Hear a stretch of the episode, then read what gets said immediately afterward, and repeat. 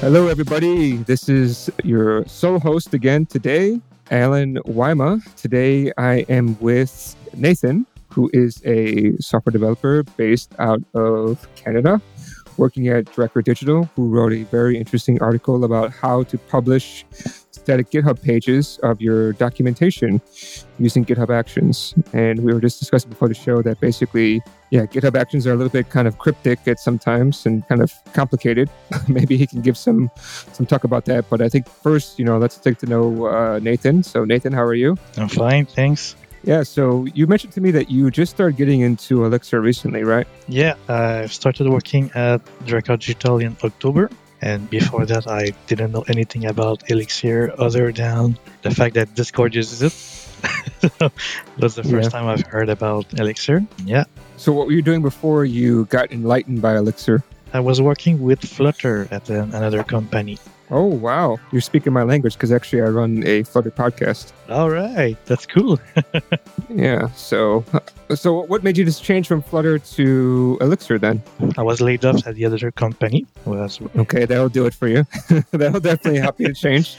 Yeah, that helped me change. And after looking for a month or something like that, a month and a half, I finally got in touch with someone at the company, Drakkar.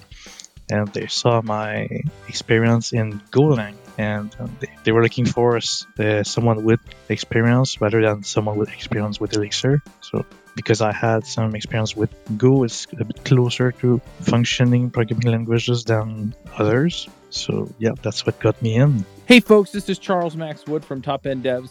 And lately I've been working on actually building out Top End Devs. If you're interested, you can go to topendevs.com/podcast, and you can actually hear a little bit more about my story, about why I'm doing what I'm doing with Top End Devs, why I changed it from devchat.tv to Top End Devs. But what I really want to get into is that I have decided that I'm going to build the platform that I always wished I had with devchat.tv, and I renamed it to Top End Devs because I want to give you the resources that are going to help you to build the career that you want, right? So whether you want to be an influencer in tech, whether you want to go and just max out your salary and then go live a lifestyle with your family, your friends, or just traveling the world or whatever, I want to give you the resources that are going to help you do that. We're going to have career and leadership resources in there, and we're going to be giving you content on a regular basis to help you level up and max out your career. So go check it out at topendevs.com. If you sign up before my birthday, that's December 14th. If you sign up before my birthday, you can get 50% off the lifetime of your subscription. Once again, that's topendevs.com. Really, I would have never thought that Go would be a language that you can compare Elixir to. To me, they just don't seem similar nearly at all. No, indeed. That's what I thought. I think they were looking for someone with just general software development experience at backend, and someone who was able to learn new languages. Because in the market where I am in Quebec, there's a lot of outdated practices or maybe older languages in use. It's mostly Java, C#, and PHP.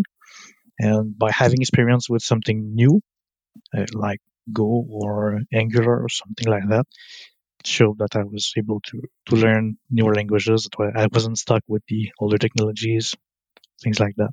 Yeah, and it's actually interesting that you're talking about you did Flutter and then you went over to Elixir. So do you remember within Flutter, within Dart, they have something called Isolate, right? Yes, I didn't have the opportunity to use it since I was working on Flutter Web.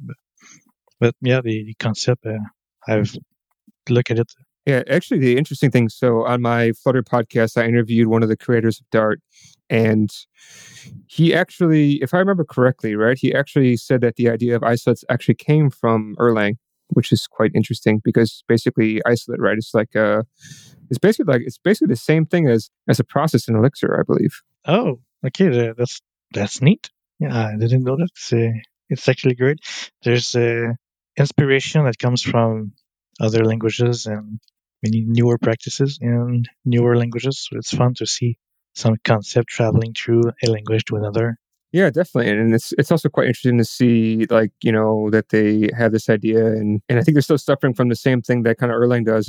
I don't know if it's actually suffering in Erlang, but I know a lot of people in Dart, they're like, well, why can't I just throw up a thread, right? Why do I have to use an isolate? And isolates are kind of a little bit, they're they're kind of complicated, but they're not. I don't know how to explain it. It's like something that you can use, but nobody really actually uses it unless it's like very, very niche issue.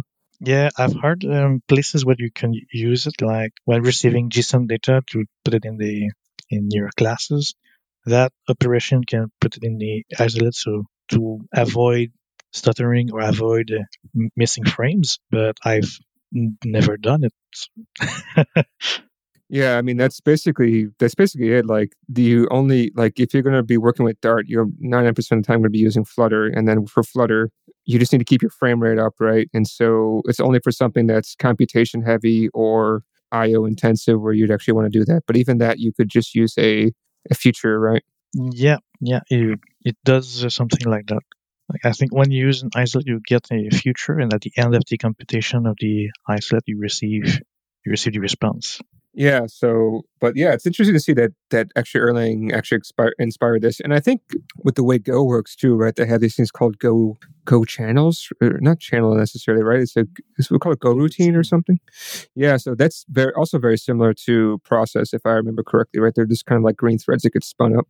Yeah, but you don't receive a response from these Go routines, so you have to use channels to communicate between a Go routine and the main thread or other Go routines. Well, that's actually the same thing with Elixir and Erlang, right? Because you can spin up a process, and if you don't capture the PID, then you can never send a message back and forth. But I guess the difference would be that for a Go routine, you actually have to have a channel first before you spin up the Go routine, or am I wrong? Right. Yeah, so I'd say they're still pretty... That's the only thing I can see similar when I think about the two, right? Because Go is such a typed language, and Elixir is very much like you throw whatever at it, and if it breaks, then you know that thing, you probably shouldn't throw it at it again. Yeah, something like that. The Elixir. When developing an Elixir, there's some days I will come to my computer, the project won't work, and I don't know why. Some other days it will come. I will come to my computer and it'll work. So there's a lot of inconsistency when I'm working in Elixir that I didn't find in other languages. Now, is that good or bad, or how do you feel about that coming from basically a strictly typed language? I mean, both Dart and Go are both strictly typed, right? Right. So or is it strictly typed or strongly typed? Maybe just say strongly typed, I think. Or is strictly typed, I don't know. Would be Dart, and to Go it's strict. No, there's interface, empty interface can use in Go, so you can have an empty interface and will accept any value. I think Elixir, the typing in Elixir, it's a bit awkward. It reminds me of JavaScript. Even in JavaScript, you can use TypeScript to have more strict typings. It's easier to have your autocomplete and things like that. Yeah, this is true. Well, I mean, you still can have some autocomplete to a certain extent, because if you have the module name, then dot, and then the name of the function, that's going to be pretty clear. And then obviously any kind of locally scoped variables, you'll have some kind of autocomplete, at least you should. So that kind of stuff. But I guess it's not narrowed down, right, to something. I mean, the best you can have is probably pattern matching. I mean, I mean, Go doesn't have pattern matching, right? Have you gotten a chance to play with that yet? Yeah, Go doesn't have pattern matching. I think it's one of the things that surprised me the most about Elixir. The pattern matching it's really cool. Yeah, definitely. Like, once I got into pattern matching, it's like, okay, I barely ever use an if statement, and if I do, I feel weird, and I think about, like, should I actually be using an if statement? Because this doesn't seem right at all. There's something not quite correct about this.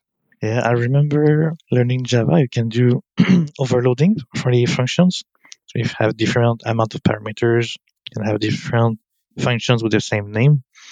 But I think the way it's done in Elixir with pattern matching, it's way, way better. Yeah, with pattern matching, like, underneath the hood, I know it's done with case statements, but like, yeah, the way functions are known is with their arity, right? Which is also something that's a little bit weird.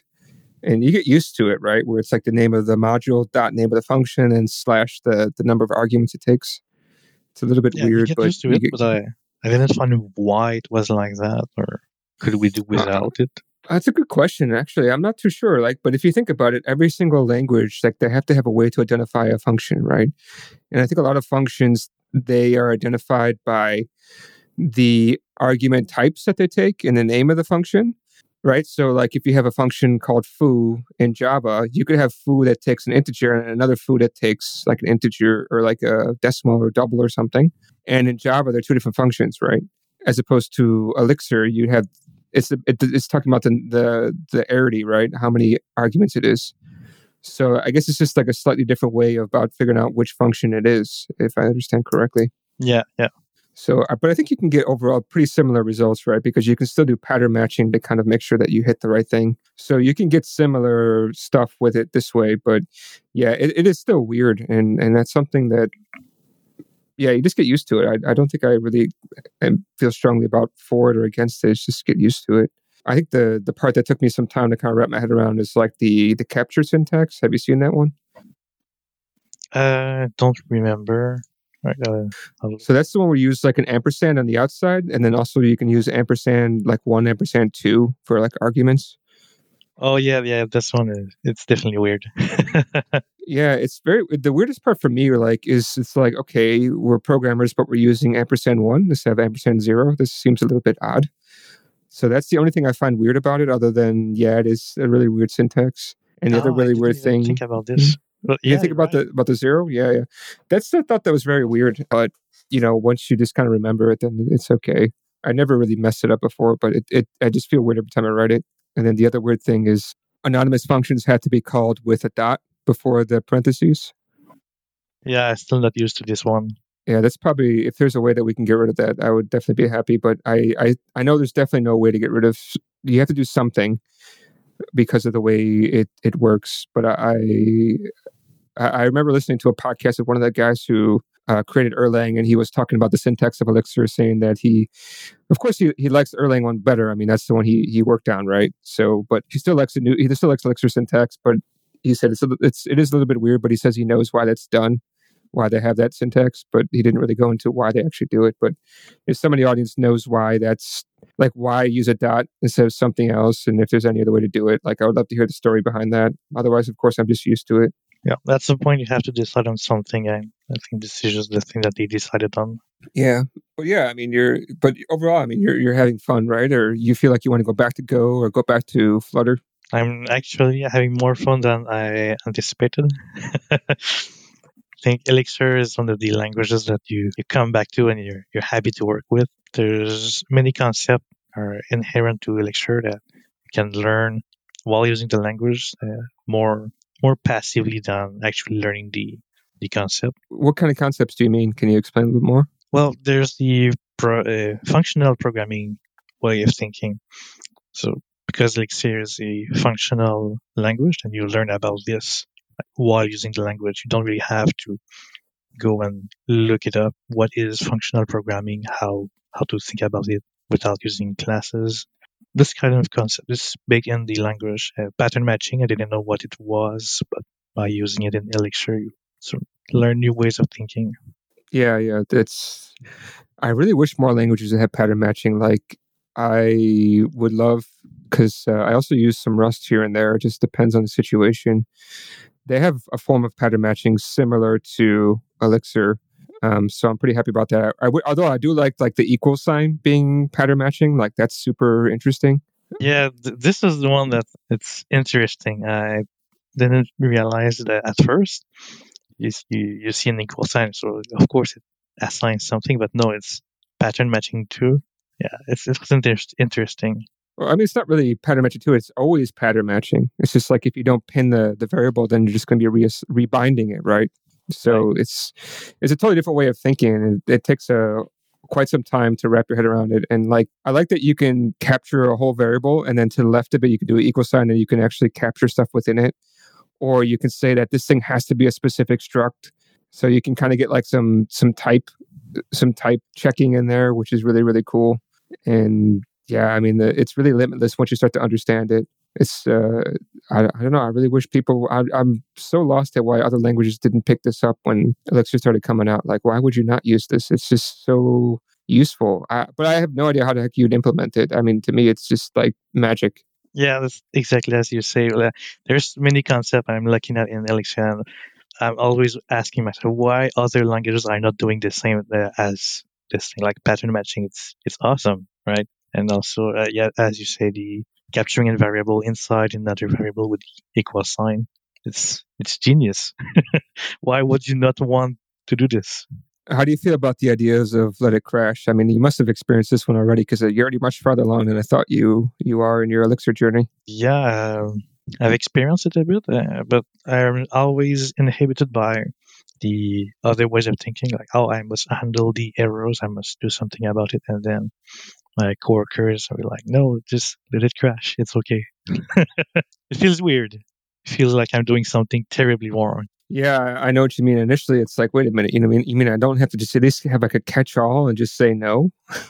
But actually, it's funny, like at the beginning, I was letting it crash, but then one of my client websites, they keep getting scraped all the time and they keep like trying to get to like /wp admin, like trying to hack into my WordPress, which we obviously don't have. We're using Elixir. So that route just kept failing all the time. So it's like, okay, no longer can I let this thing crash because like every day we're just getting like tons of crazy requests. So actually, I started to actually handling these random things and saying, okay, just throw up like a 404 to them just to let them know that there's nothing there. And at least the site doesn't go down anymore. Or not go down, but it doesn't throw an error up and everybody's all hands on deck trying to figure out where the heck the error is. Yeah, so you kind of have to learn where to let it crash and where to show the error and handle it. Yeah, so that's kind of the point I wanted to make is like, although, yes, you can let it crash, but the idea of let it crash is only for things that are like random and you don't really have control over. So like, for instance, like if we had a crawler just try to crawl something which wasn't there and it happened like one time, then you would just, ignore it. But like right now for this website, it happens quite a bit. So no longer do we ignore it. We actually handle that. So then we no longer have to worry about the situation anymore and we could just kind of keep going on. So it's kind of like don't handle things that may go wrong. It's just only handle things that do go wrong that you actually know will go wrong. And you want to actually be able to recover from that. So that's kind of like where the idea of let it crash happens. So it's like, don't preemptively, defensively program against stuff that may happen, right? Right. But I mean, writing stuff in Go is also quite interesting too, because what I do like about Go is like, you can just assemble a simple binary and then just throw it up on the server and then just run it. It's just self-contained and ready to go.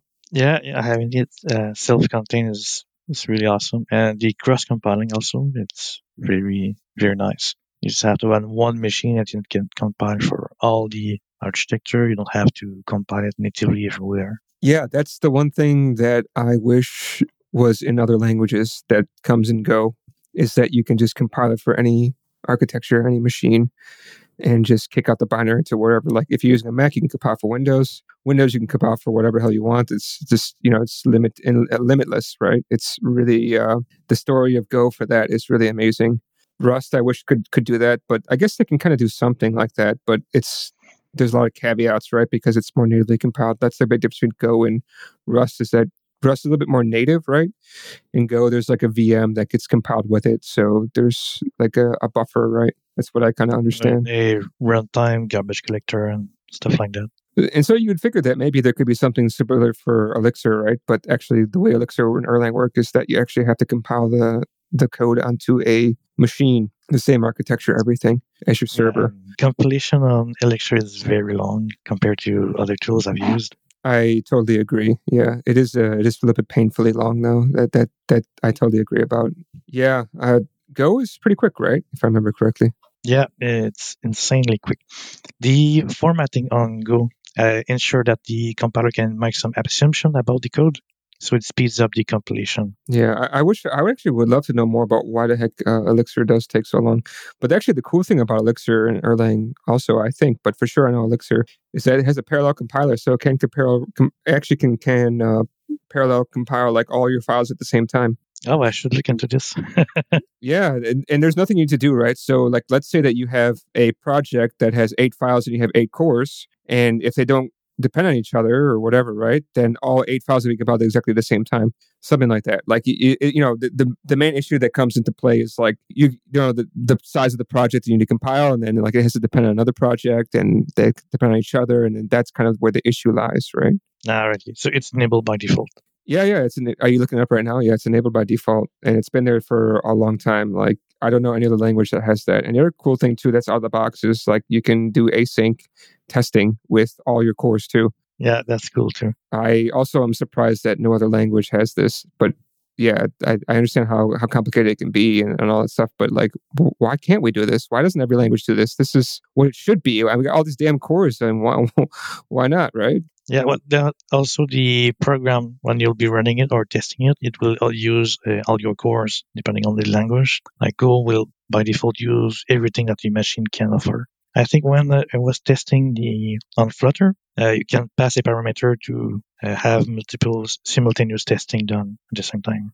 Oh, really? Do you know what that one is? I would love to use that, because I think the testing story in Flutter is not that good. Yeah, it's J parameter, and then you just put the number like 4.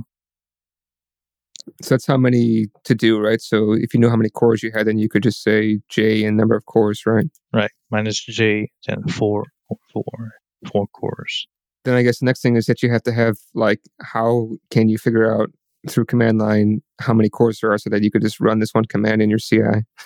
that would be the next step, I think. Right. It should be enabled by default, to be honest. Yeah. Well, actually, the Dart auto hot reload stuff is actually not really. I mean, I don't know if it's not enabled by default, but I know that it is. It's not so simple to use. But Flutter actually built something into their system, so it's very simple to use, obviously, because they use it. Right. Okay. Yeah. I was wondering what you were talking about, because I've not really used Dart standalone without Flutter. Yes, the hot reload with Flutter, it's amazing. Yeah, there's a bunch of packages on Dart on pub.dev, which talks about the hot reload, where they kind of help to assist that. And but what's kind of cool is that Elixir has that kind of stuff kind of built in. But there is, like, you do usually want to add, like, an extra tool to actually watch the file system and then actually kick up the build process. Obviously, Phoenix comes with that out of the box too, which is pretty cool. I don't know if Go has this ability. Does it have something like that? No, I think you have to compile the whole thing every time. Oh, just Go run all the time, right? Yeah. The thing that really kills me about Go is initially, I think this has been solved, right? But initially there was this issue where you could not have, the dependency management problem was really a big issue. This was many years ago, maybe 8 years ago or something. This is 5 years ago. Yeah, I was using Go at that time. I actually like it. Strangely enough, I liked it because you had to be up to date with your dependencies. You couldn't just ignore them.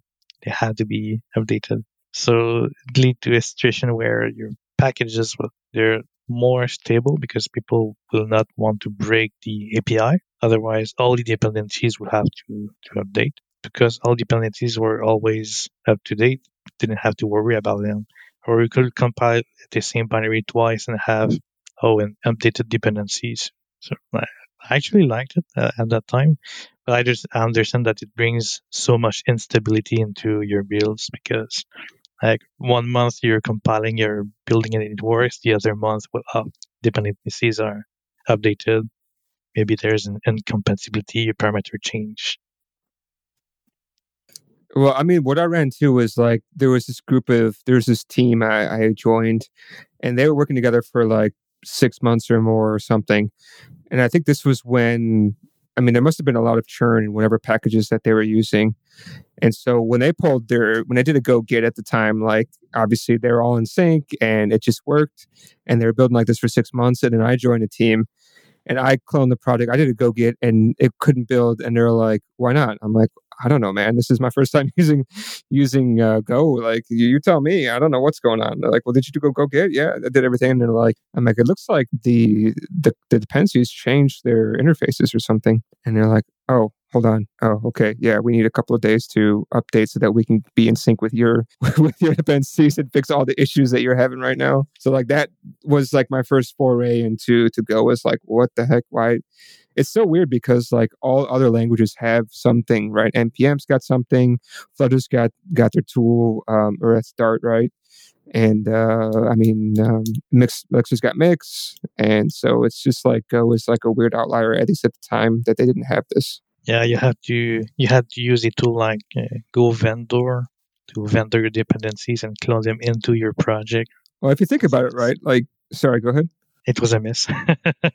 Yeah, well, I mean, but if you think about it, right, like, this tool, this language is built for Google, and Google doesn't have this problem. Why? Because they compile like 50 times a day or whatever, right? Or whatever the number is. They always kicking stuff into production all the time. So they're always on the latest. And so this kind of problem never happens to them, right? Probably did. If it can go on, it will go wrong.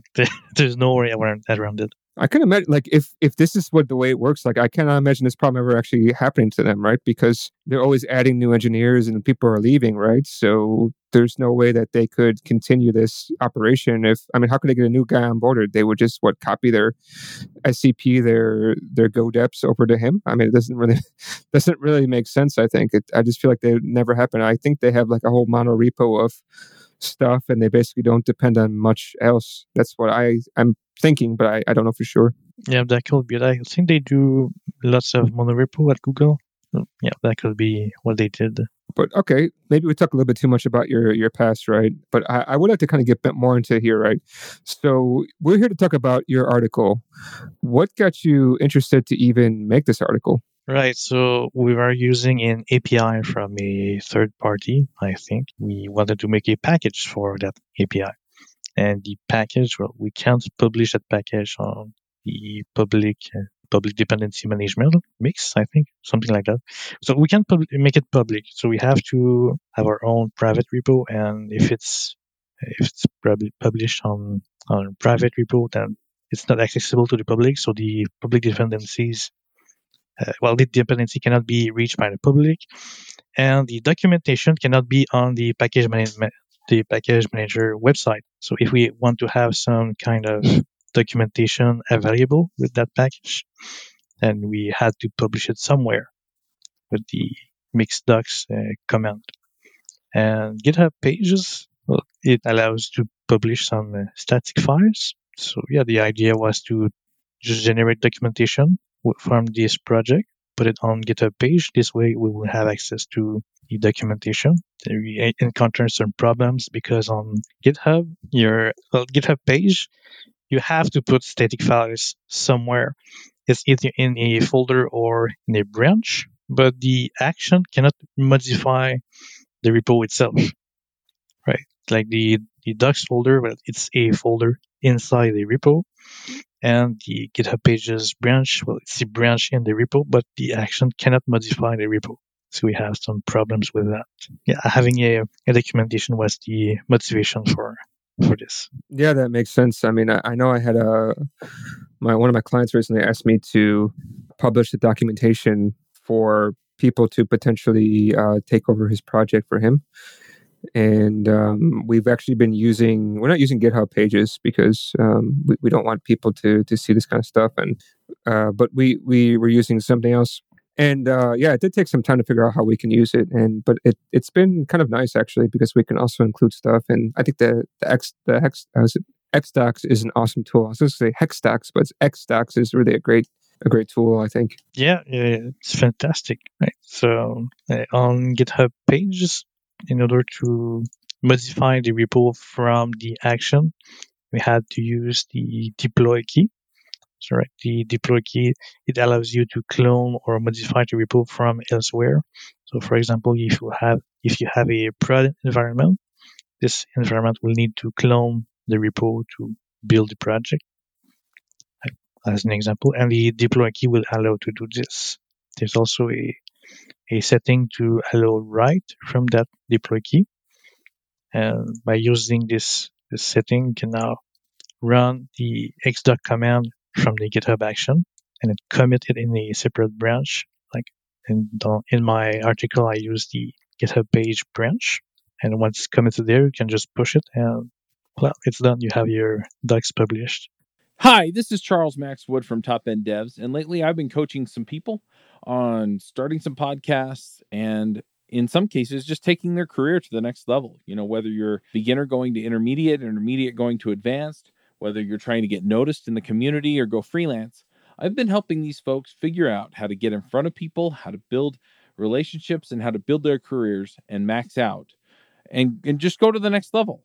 So if you're interested in talking to me and having me help you go to the next level, go to topendevs.com/coaching. I will give you a 1-hour free session where we can figure out what you're trying to do, where you're trying to go, and figure out what the next steps are. And then from there, we can figure out how to get you to the place you want to go. So once again, that's topendevs.com/coaching. Yeah, this is pretty interesting.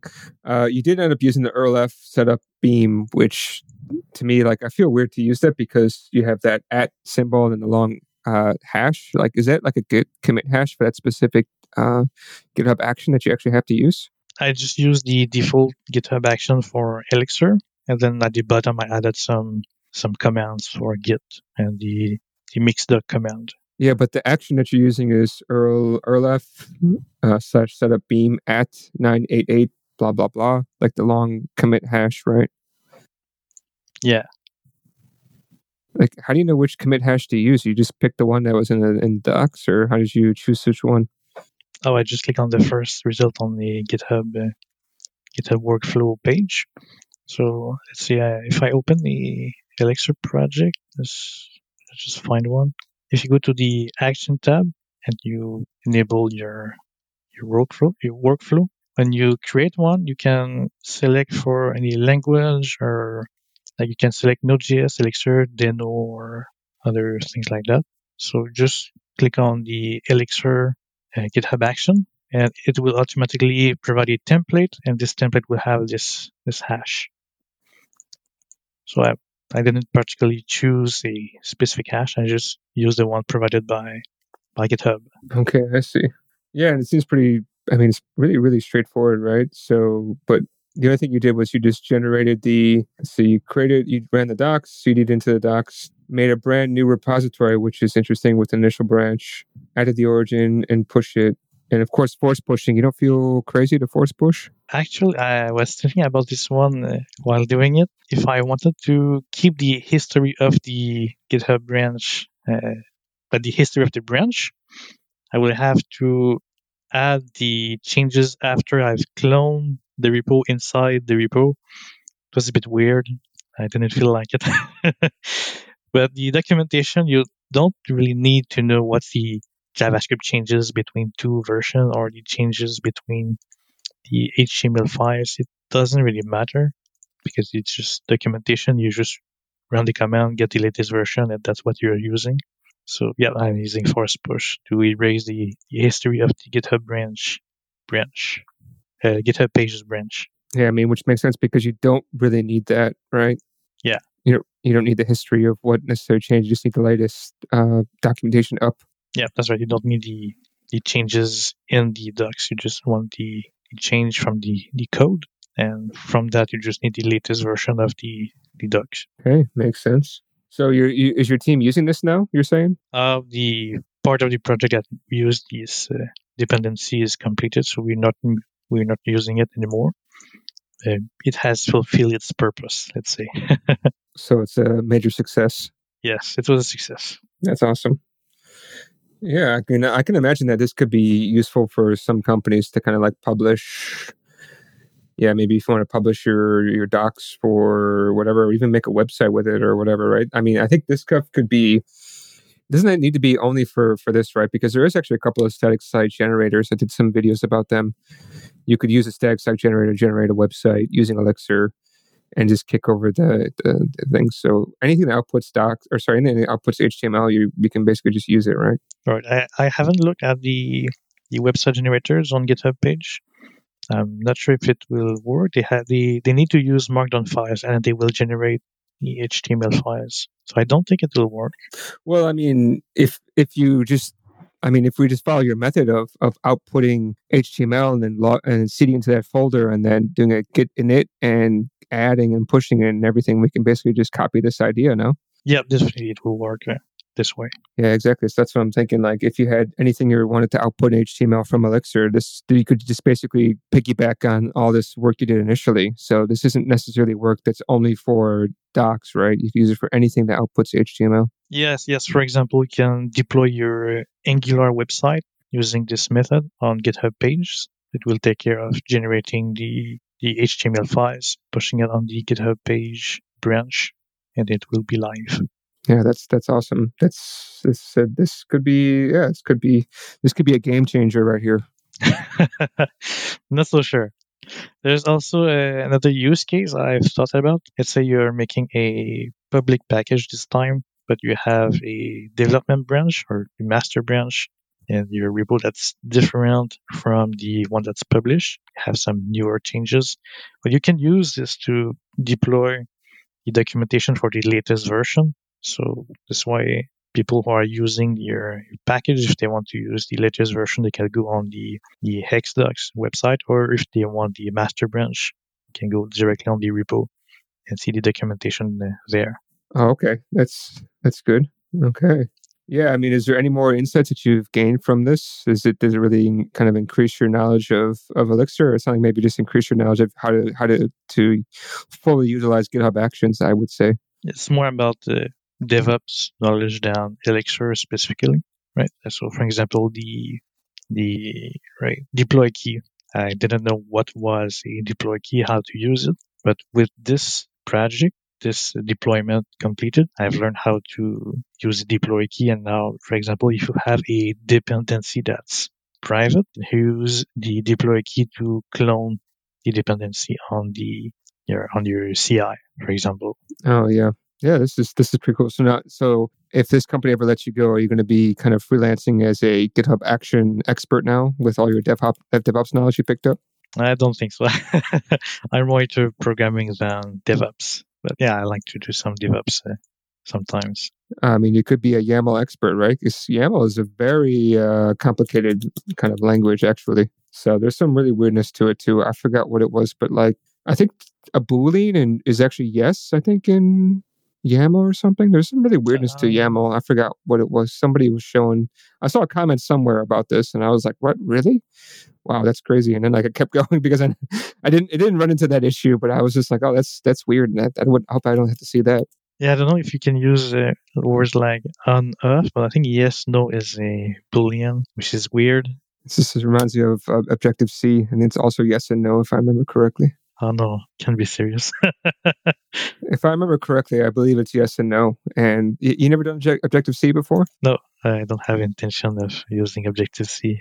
Okay, because I guess I'm an OG where I did my first iOS app in Objective-C, actually. I think before the ARC, before the automatic reference counting. So I had to do the retain and release kind of thing to manage the memory. And anyways, Objective-C is both crazy to look at and kind of disgusting, but also very interesting and kind of fun because you don't use the dot syntax to call methods, you use the square brackets, which is really weird. Okay, but why? That's just what they decided to do. I don't know. It's a good question. I think it's influenced from Smalltalk or something, or Smalltalk, sorry. That's a good question. I really don't know why, but that's what they decided to do.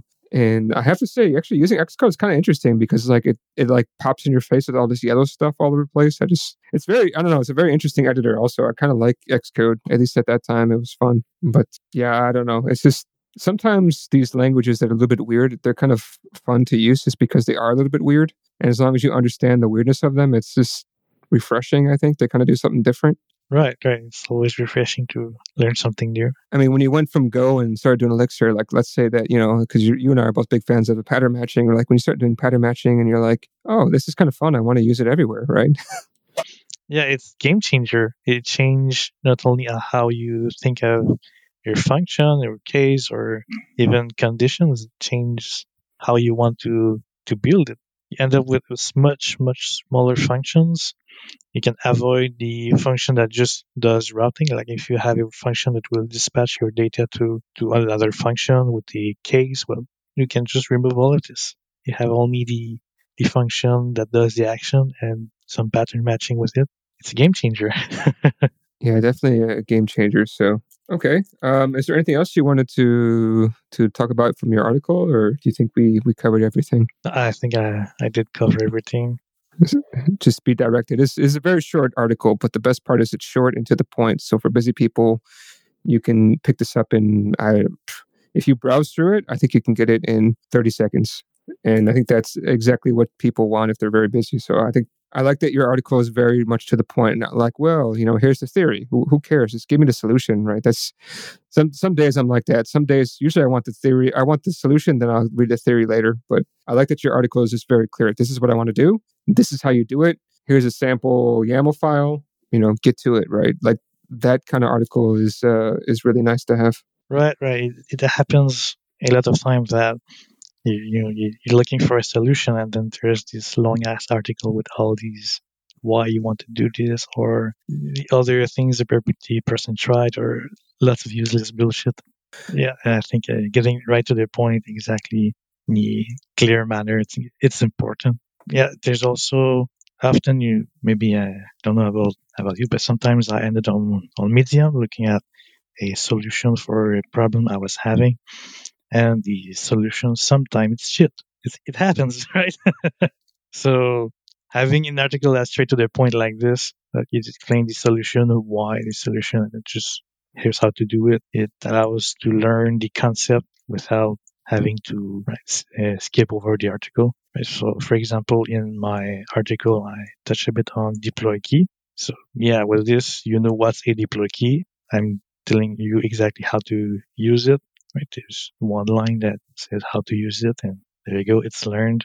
So if you didn't like my solution, for example, well, it will not waste your time, right? Well, I just remember reading an article. Have you ever heard of KMM before? No, I haven't. Okay, so KMM is called short for Kotlin Multi-Platform Mobile, which means that you could use Kotlin to build iOS apps, Android apps.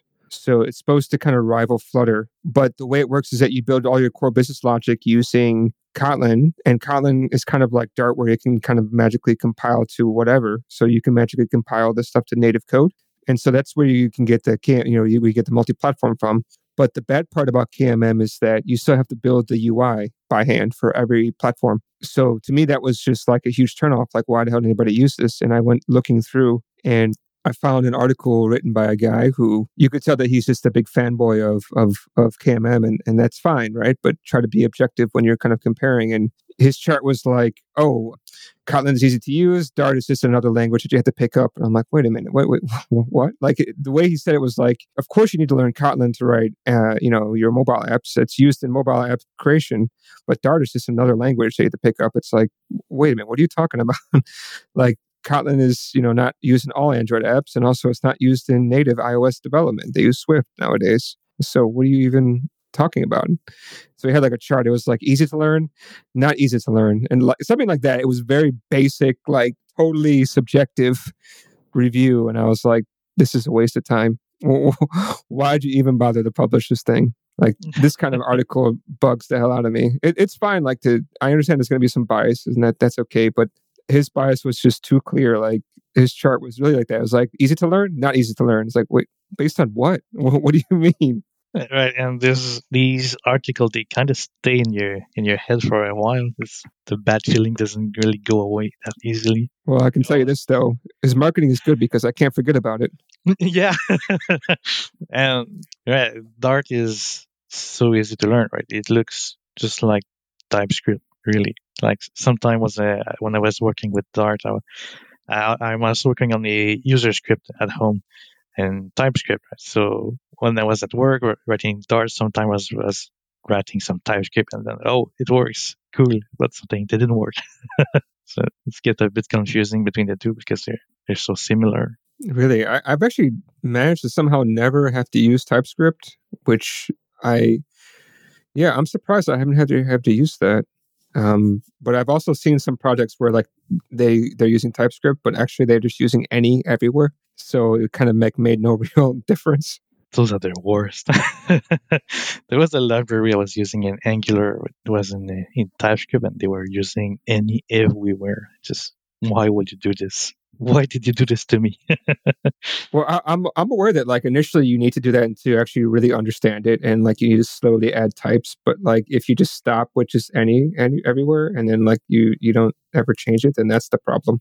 I don't know. I've never really used any. Well, I'm using ESLint with the TypeScript and many rules to make the TypeScript more strict. So there's some keywords or aspect of the language I've never used because of the linting that prevents that. So yeah, using unknown instead of any, for example. But it's still when you're using this kind of rules, you can't really put any because it will complain at the translation phase or in the editor. And because there's red squiggly lines everywhere at the time, well, you make the interface that you need. Yeah. Yeah, no, I agree. Yeah, I mean, if there's never really a moment where you need to use TypeScript, except when the framework is entirely built in TypeScript, like Angular. But I think it's nice to add it. I don't think I'll go back to writing pure JavaScript ever again unless it's mandatory. I don't think I'll ever go back to writing JavaScript unless I absolutely have to. I'd rather just use Live View. Have you gotten a chance to play with that yet? Yeah, I'm using Phoenix Live View at work. I think it's great. And you don't even have to write the JavaScript. It's like half server rendered and half client side. So the job is kind of split between the client and the server. I think it's one of the things that I think it's awesome with Elixir and Phoenix. There has to be something that you dislike, because I'm getting a little bit annoyed that you like everything, to be honest. What I'm disliking is the compilation times. They're absolutely horrible and inexcusable today in Elixir. And also, it's not... Right, sometimes I open my workspace and the project won't compile for some reason, and I have no idea why. We'll have to use mix clean or deps clean or stuff like that to get back to a working state. So there's this that I don't like, but it's more of a it's more some mistakes or bugs. I don't think it's something that's made by the language or for the language. Okay, now I like you more because you start to complain a little bit about the project or about using Elixir. Right. I mean, I think it's good to have something you don't like, right? And I like for people to kind of to say, hey, you know, I love this language, but these things, like, I love the fact that you're like, this is inexcusable. And I think that's a good point. I would love to hear more about, you know, is there a way that we can somehow speed up the compilation or something? The only thing I know that can kind of speed up is that when you initially compile it, like anything afterwards, most of that stuff's already been compiled. So right, it's fine after the first compilation, but it's still long, right? It's longer than compiling Go program from scratch or Dart programs from scratch. It's not longer than Java and C++ or C, but it's still very long. Yeah, true. But what's kind of cool recently is they do have the JIT in there, so you should get some, eventually you should get some really speedy code eventually, which is quite interesting. Yeah. Oh, there's another thing I didn't really like about Phoenix. It's missing an author format, but it was missing an author format until like 4 days ago or something like that. The author format has been published now, but still we didn't update the project yet, so I'm excited to have some auto-formatting for the HEEx files. Well, I mean, there's a mixed format, right? But I guess there's a couple of things that, by auto-format, wait, maybe I'm missing what you're talking about. You mean like for VS Code? There's like, if you save the file, it automatically formats it or something? If you type mixed format in the Phoenix project, the live views won't be formatted.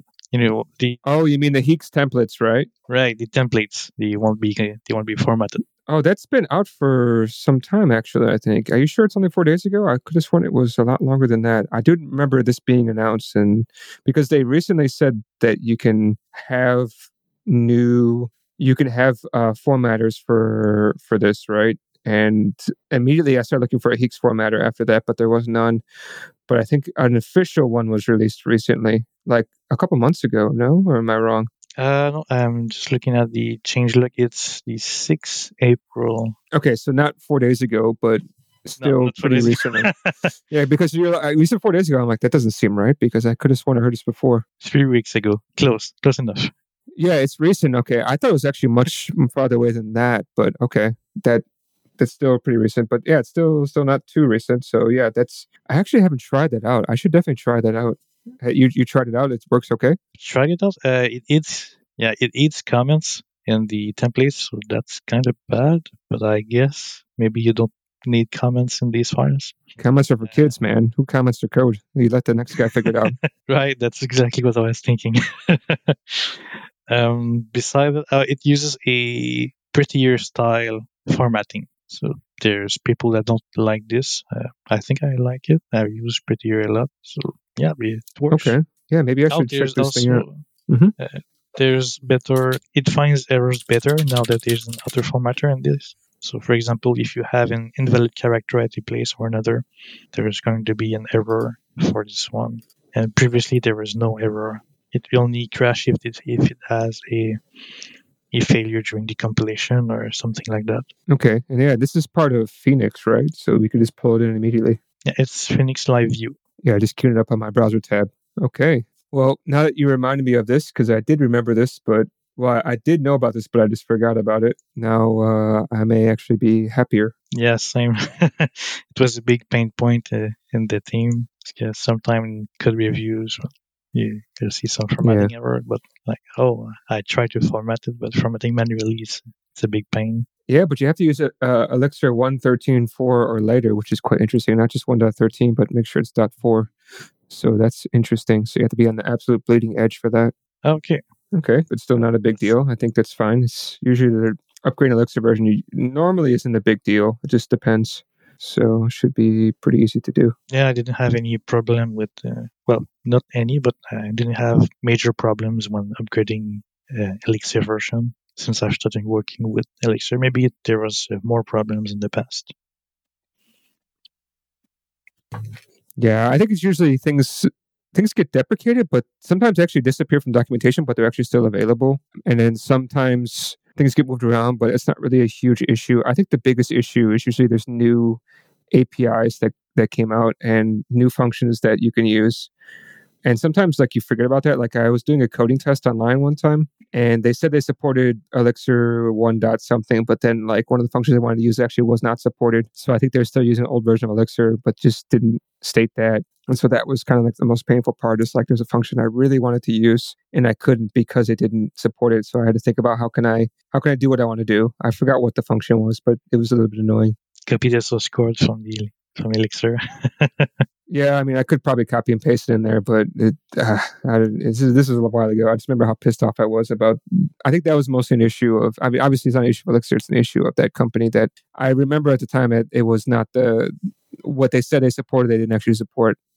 But yeah, that was that's like the biggest issue. I think it's just new stuff is actually not in there. They're trying to take things out. They usually try to put things in that are actually worth it, so that's fine. I think one thing that Elixir could do to like have more changes is a mix fix command. For example, in Go, when there's old API that gets duplicated or changed or something like this, you can use the command go fix with the next version of Go, and it will change your source code to it will remove or adapt the code for the new syntax or stuff like that. So I think in Elixir, if they want to, let's say, change some syntax or change some API, maybe they can add a fix command. Yeah, I mean, that would not be part of the formatter, right? Because the formatter, they guarantee that you're going to have the same AST no matter what. But I think that could be good. But to be honest, I don't think that happens a lot from what I remember.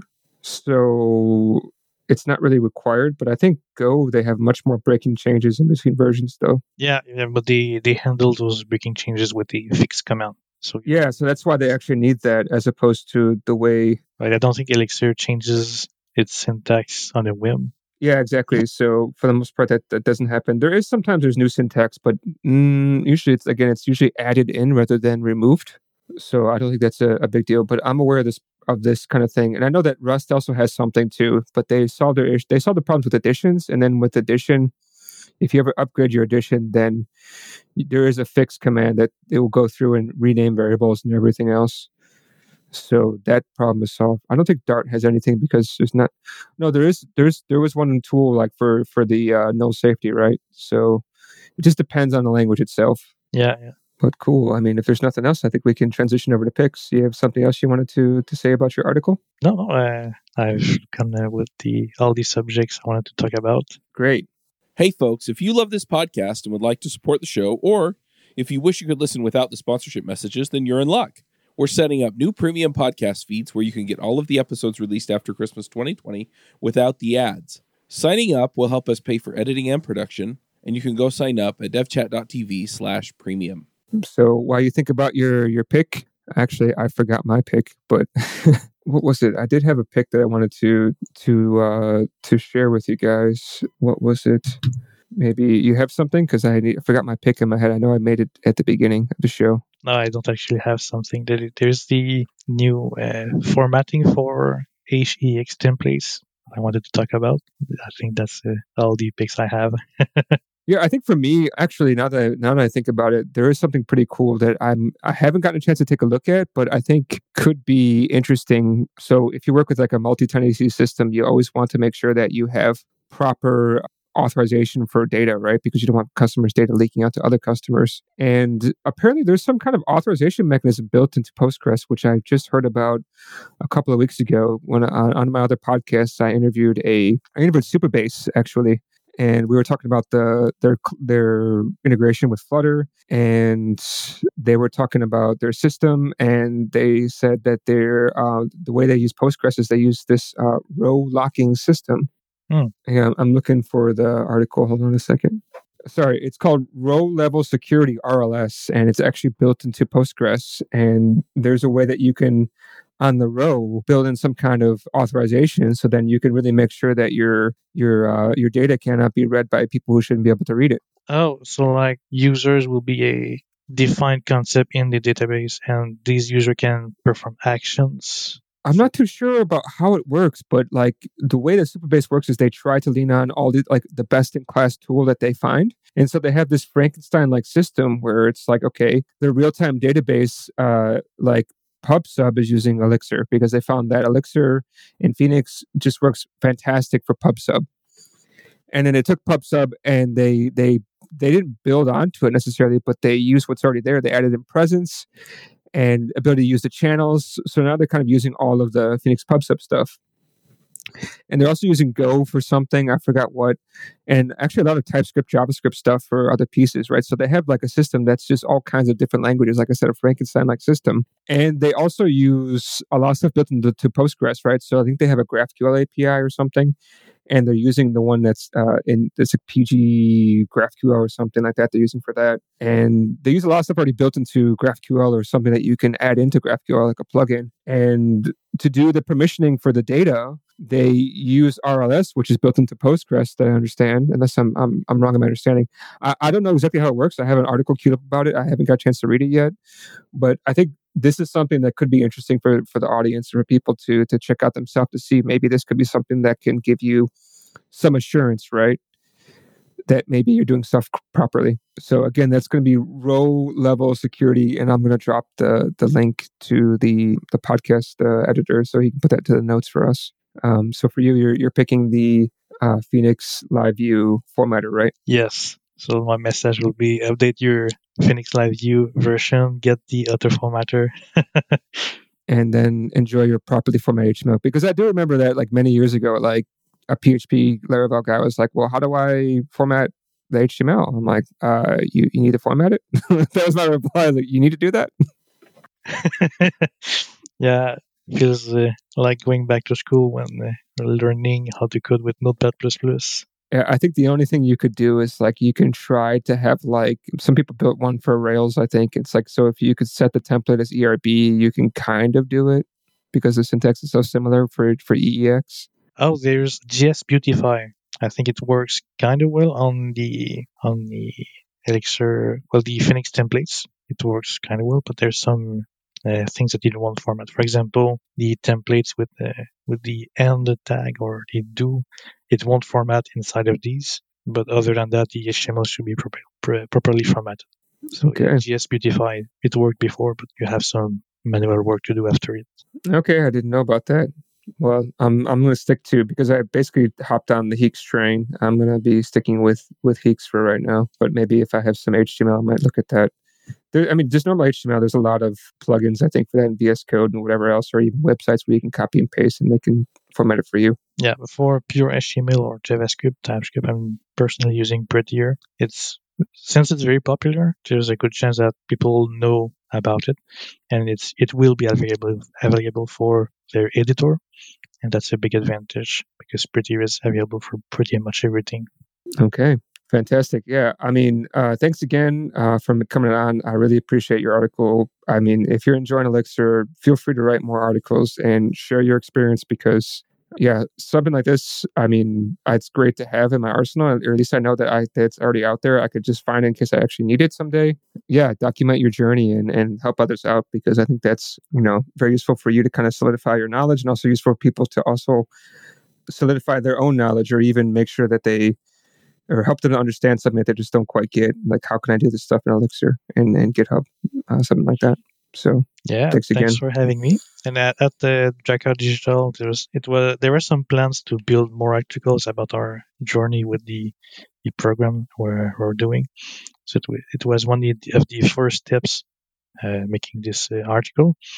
They had plans to build some kind of blog where all employees can put the solution to different problems they had. And I just went away and published that article I made on other platforms. Great. Well, I mean, you can probably ping us back if you have some articles you think we should check out, and then we may have you back around to talk about those. So let us know. All right. Thank you very much.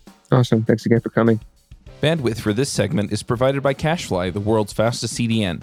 Deliver your content fast with Cachefly. Visit cachefly.com to learn more.